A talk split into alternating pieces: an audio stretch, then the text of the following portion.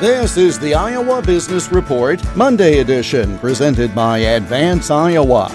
Comprehensive solutions for better business. Let's work together. More at advanceiowa.com.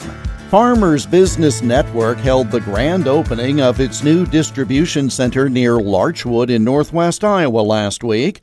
Jack Cox, head of logistics for FBN, told me how they built this most recent addition to their company infrastructure. Delivery on farm is difficult. A lot of companies, what we call less than truckload companies that handle freight that's smaller than fits in a truck, or truckload companies, they don't necessarily want to drive out on a country road, on a gravel road, and make a delivery on a farm, right? So they're willing to do it, but you might not be in a timely manner. It might not be at a sustainable cost. So as we got into this, that's one of the things we realized we needed to cover that. So so over the past year, we've stood up a fleet of trucks, both what you know, tractor trailer, 53 foot trailers connecting our buildings, but also a fleet of smaller vehicles that we can do on farm delivery with. So we have drivers that are going out. It's really important to us to get our drivers out and back in a day so they can sleep in their own bed for their quality of life.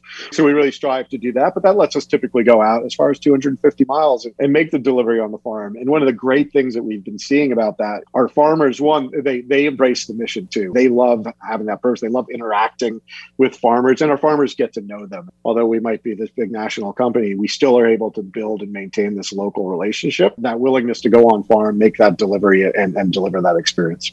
Learn more about Farmers Business Network by listening to the podcast of the most recent Iowa Business Report Weekend Edition by clicking the link at totallyiowa.com. The Iowa Business Report is presented by Advance Iowa, educating, guiding, advising, and coaching Iowa businesses. I'm Jeff Stein for the Iowa Business Report.